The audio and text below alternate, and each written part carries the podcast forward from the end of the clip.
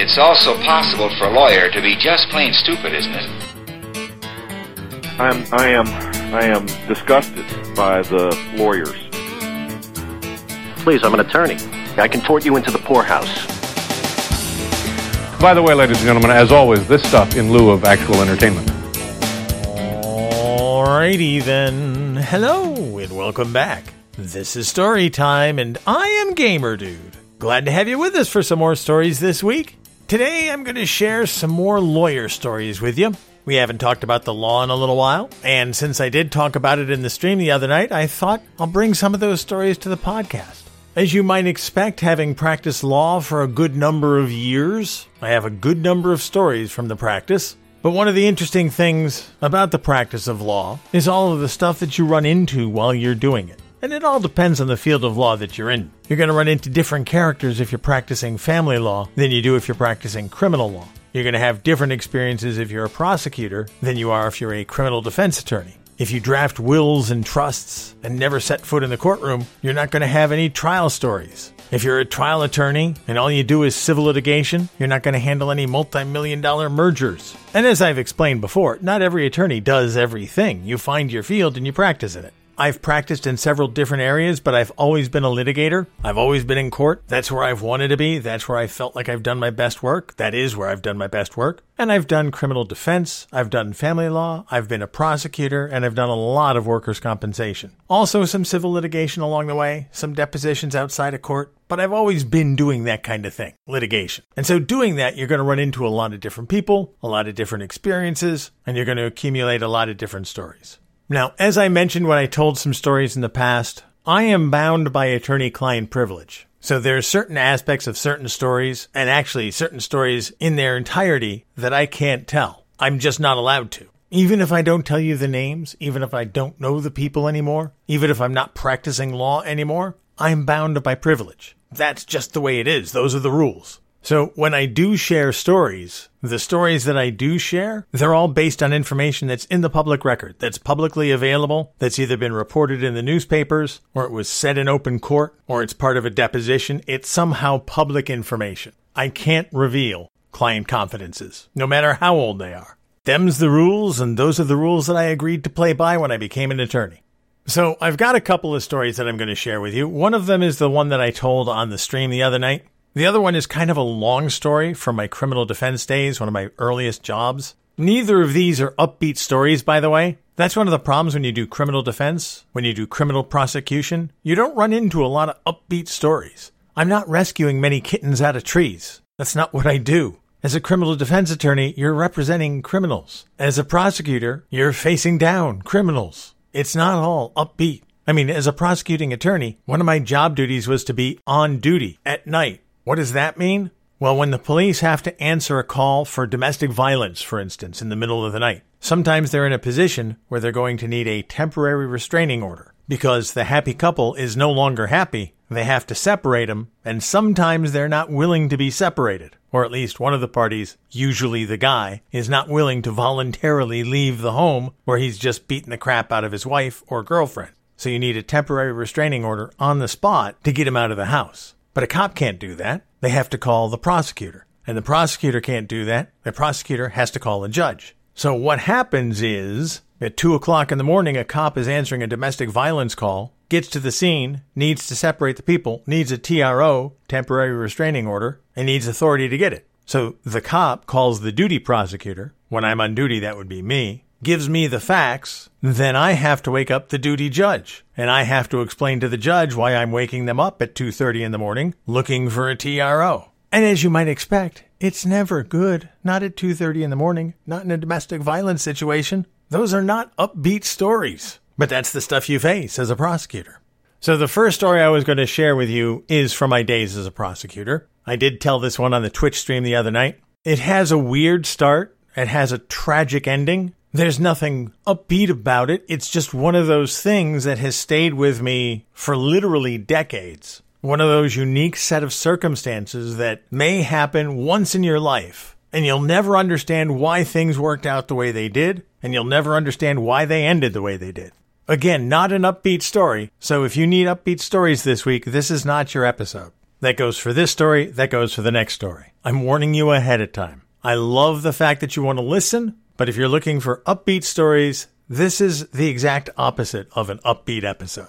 So, as a prosecutor, one of my duties was to set bails. Every day there are people who are arrested and they have to be brought before a judge so that bail is set. Bail is technically set so you can get out of jail pending your trial. You're supposed to post a certain amount of money that is supposed to guarantee your appearance. It's got to be something that's important enough for you to show up in court, but in theory, it's not supposed to be such a huge amount of money that you can't afford to post it. And you've seen bail hearings on TV and in the movies. Well, the defendant is a flight risk, there should be no bail. Or the crime is so severe, bail should be a million dollars. And then, of course, the defense attorney says, well, the defendant has strong ties to the community. He's got no criminal record. The prosecution's case is entirely circumstantial. I don't think there should be any bail at all, Your Honor.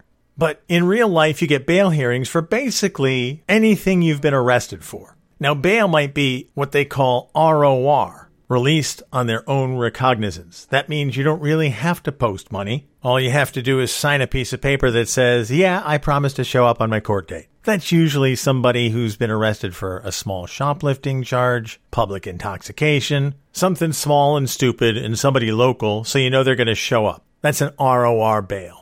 Bail might be $1,000. It could be $10,000. What the prosecutor's job is supposed to be when setting bail is to evaluate the circumstances of the crime or the misdemeanor and set a bail that's appropriate for the person and the crime. And as I said, it could be $1,000, it could be $10,000, it could be a million dollars depending on the crime. And ordinarily what happens is you ask for a bail, but you also ask for a 10% alternative, which means that instead of a $10,000 bail, the defendant has the option to post a bond secured by a bail bondsman. I'm sure you've heard of them. You've seen them in the movies. That's a guy who posts your bond, and all you have to do is pay him 10% of what the bail is. Instead of paying $10,000, you can post $1,000 to the bail bondsman, and they'll post your bail. And they'll come after you if you don't repay them or if you don't show up. Now, you're probably wondering how a bail hearing can have a tragic outcome. This is how. A gentleman from out of town was arrested at a local hotel. He was arrested for running up and down the halls naked. It's not 100% clear if he was having a psychotic break or if he was just drunk or both. But he was running through the halls, banging on doors, naked. So the police were called, they arrested him, brought him to the jail. I have the bail hearing the next day. And this guy's on a list of 10 or 12 other people, and I get a brief synopsis of what the facts are. I see he's arrested. I see he's from out of town. Being from out of town, he's automatically a flight risk. But he's got no criminal record that I can see, and the charges are basically disturbing the peace. Is it a huge crime? No, it's not a huge crime. Is it something that we have to prosecute? Yeah, it's probably something we have to prosecute. The hotel wanted to press charges, so we have to keep the guy. We have to keep him under arrest. We have to have a bail hearing on him. He's got to show up. He's got to defend on the case. Are we going to offer him a plea at some point? Probably. Is it going to be a relatively easy thing to dispose of? Yeah, probably, as long as the guy shows up. But first things first, we have to set his bail. So at a bail hearing, the guy was actually appearing via video. We had a camera down in the jail and he shows up on the camera. And the judge asked me for my recommendation. And I've been doing this for a while. You know, what is it? Is it out of towner, minimal charges? I say $10,000 bail, Your Honor, with a 10% alternative. What that means is if the guy can come up with a grand, he can post that with a bail bondsman and have his bail met. So the judge asks the guy, Sir, can you post a $1,000? And the guy said, No, I don't have a $1,000. And the judge asked him, Well, how much do you have, sir? And the guy said, I can post $800. So the judge looks back at me, Mr. Gamer Dude. Now I know what I'm supposed to do. The judge wants the guy to be able to post bail. I get it. He's from out of town. I'm supposed to request a reasonable bail. The judge is telling me, ask for $8,000 so the guy can post his $800 and get out. I mean, I'm no idiot. I know what the judge wants me to do. So I say, okay, judge, I revise my request. Request an $8,000 bail. And the judge said, granted, bail set at $8,000, 10% alternative. And that was it. That was the end of the hearing for that guy. And just like dozens and dozens and dozens of other bail hearings that I had conducted before then and that I have conducted after that, I didn't give the guy a second thought until the next morning. For whatever reason, and nobody knows the reason. I don't know the reason. Nobody in the jail knew the reason. Nobody anywhere knew the reason. But for whatever reason, the guy didn't post the $800. The guy stayed in jail. As a result of his decision to stay in jail, he was in jail for dinner that night. And for dinner that night, they served whatever they served, but for dessert, they served apples. And yes, I remember this vividly because I read about it the next day. When the guy got to his dessert, he took a bite of the apples and it got stuck in his throat and it cut off his air. And the jail staff called the paramedics, called the EMTs, but for whatever reason, and again, I don't know, but for whatever reason, they couldn't save him. And the guy died. I'll never know why the guy didn't post his $800. I'll never know why the EMTs couldn't save him with just some apple in his throat. I'll never know why this guy's life ended the way that it did. I can't say that it's bothered me because I did what I was supposed to do. The guy said he could post $800, so I set the bail at something that he could post, and then he never posted the bail. This is just one of those things that always stays with you. I don't know why it turned out this way. I don't know why this guy's life ended the way that it did, and I guess that's why it stays with me. The other story is from my criminal defense days. This actually happened before I was a prosecutor. The first firm that I worked at as an attorney was a small firm. We did criminal defense and family law. I've got some family law stories. We're going to save those. Those are less tragic. They're just more astonishing as to what people do to each other and how they treat each other. But this next story is a really nasty criminal defense case. Again, no happy endings here. This is not an upbeat story. This is just one of those real life, this shit happens stories. And I guess if you've ever wondered, has he actually seen some shit? Yeah, I've seen some shit. And it's stuff that you don't like to talk about. So this is about a client that my boss had. My boss was well renowned as a criminal defense attorney. He had good relationships with the prosecutors, with the judges. He got good deals. He could negotiate a good criminal defense deal. And the reason for that, he was a good litigator. They didn't want to go to trial with him. If you're a good litigator, you can get a jury to buy into your story sometimes. If you're able to communicate, if you're a little bit charming, and you have a decent knowledge of the law, you can be successful. And all it takes is one or two successful criminal defense cases to make prosecutors more willing to deal with you and make judges respect you. And so my boss had that. He had that going for him. One of the clients he had was a guy who was accused of sexually abusing his two stepdaughters. This is all public record. I'm not revealing any confidences with this. Everything I'm about to tell you is all public record. This is all documented in police reports, it's actually documented in newspaper stories. It's actually documented in TV stories because this was a big case. This is stuff that was happening in a relatively small town, and it was a pretty big case when a guy is accused of sexually abusing his stepdaughters. And I mean, they had all kinds of evidence. They had testimony, they had medical reports, there was a venereal disease of the throat. Yes, disgusting, horrible, horrible stuff. But my boss was able to negotiate a decent plea agreement for this guy. He was facing multiple counts, two stepdaughters. He was going to enter a plea, one count each of the daughters, and he was going to get a seven year sentence. And the two sentences, one for each count, were to be served concurrently, which means at the same time. You can have consecutive sentences or you can have concurrent sentences. Consecutive means serve one sentence, then the next sentence comes after that. Concurrent means you're serving both sentences at the same time.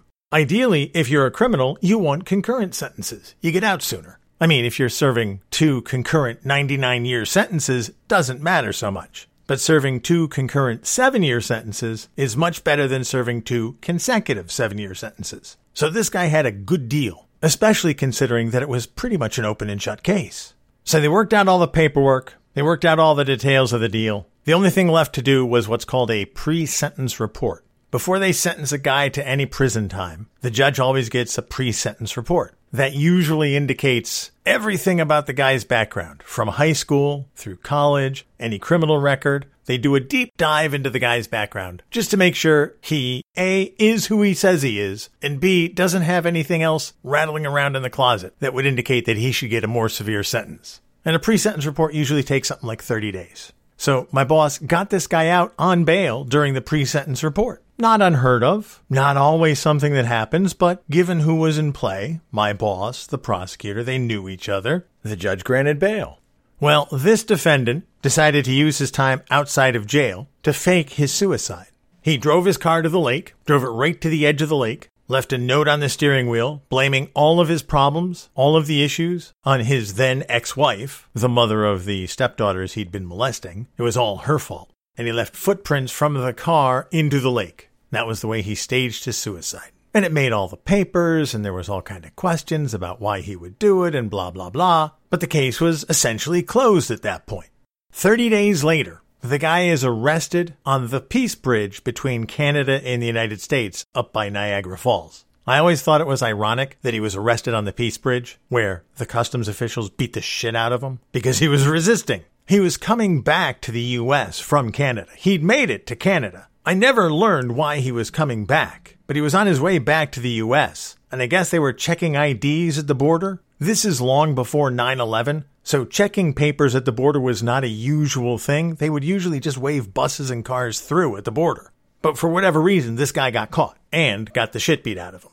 So they brought him back to our town, threw him back in jail. They didn't continue his bail during the pre sentence report. Not now. You screwed that one up, buddy. And so once the pre sentence report was complete this time, the court set another date for sentencing. Well, my boss was not going to go. He had negotiated a great deal for this guy. He had put his reputation out there for this guy. He had talked to the judge. He had talked to the prosecutor. And this guy screwed him. This guy, by faking his suicide and fleeing the country, made my boss look like an idiot. So my boss was not going to appear at the sentencing.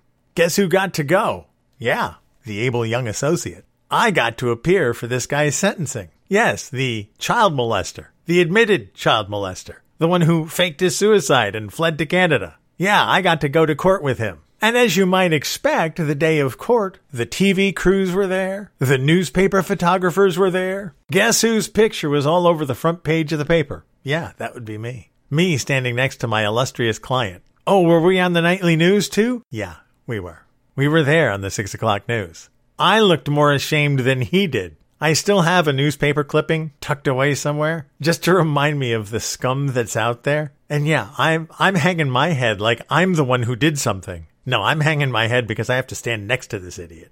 So we go to the court for the sentencing hearing. We take our places at the defense table. They bring him in from the jail. In shackles. Imagine that. And the first thing he does is lean into me and ask where my boss is, and I explain to him that my boss isn't coming. And I explained why. Very nicely. And then he said to me that he wanted to talk to the court. He wanted to explain himself. And I advised him against that. And I can tell you this conversation, this is not a privileged conversation because he made me go in front of the judge and say this. He told me to tell the judge that he wanted to talk to him. And as an attorney, I'm obligated to follow what he wanted me to do, despite my advice to the contrary. And so when the judge turned to me and said, Mr. Gamerdude, do you have anything to say? I said to him, Yes, Your Honor. Against the advice of counsel, Mr. So and so would like to address the court. And the judge looked at me with his eyebrows raised, and I'll never forget it. The judge looked at me like I was the crazy one, and I shrugged because that's all I could do and the judge let him spiel for 10 minutes.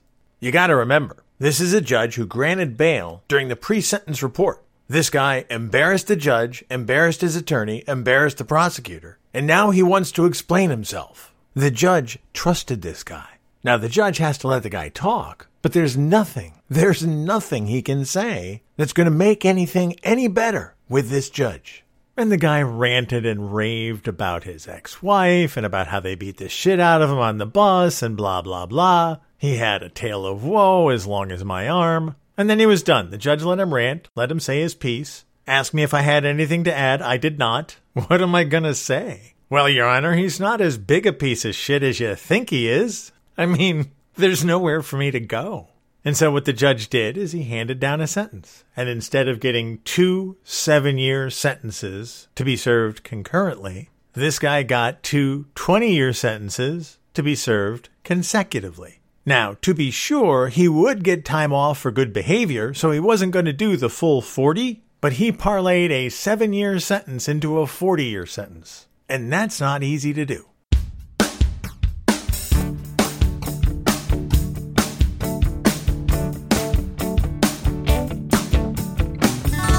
So there's a couple of the stories that have stayed with me for my entire career, because those both happened early on. I haven't done criminal defense, and I haven't been a prosecutor for many, many years. I spent a good number of years doing workers' comp. I spent a good number of years doing civil litigation and appeals, and I have stories from that too. But these two stories, these that I just told you, they've stayed with me since the beginning. I have other stories as well. When I was a prosecutor, I was part of the team that was prosecuting a huge murder retrial. And I'm going to tell you that story at another time, but that was an ugly one, man. Rich dude murders his wife in the basement with the help of his mistress. got tried and convicted, the conviction overturned on appeal. So we retried him, and I was part of the team on the retrial. Boy, there was some stuff going on with that one, let me tell you. But that trial took five months, and we were at it every single day for five months. I did other things too, but that was my primary focus. But I'm going to save that tale for another day. But there are some things that just stay with you, and those two stories, they've been with me for decades, and I figured I'd share them with you today. Anyway, that's going to do it for this week's episode. Thank you so much for being here. Thank you for listening. As always, I appreciate your support, and I appreciate you taking the time to listen to this very serious, not really upbeat episode. It's just another part of what made me who I am today. Whether that's good or bad, I leave that up to you to decide. Until next time, you guys take care of yourselves and I'll see you when I see you.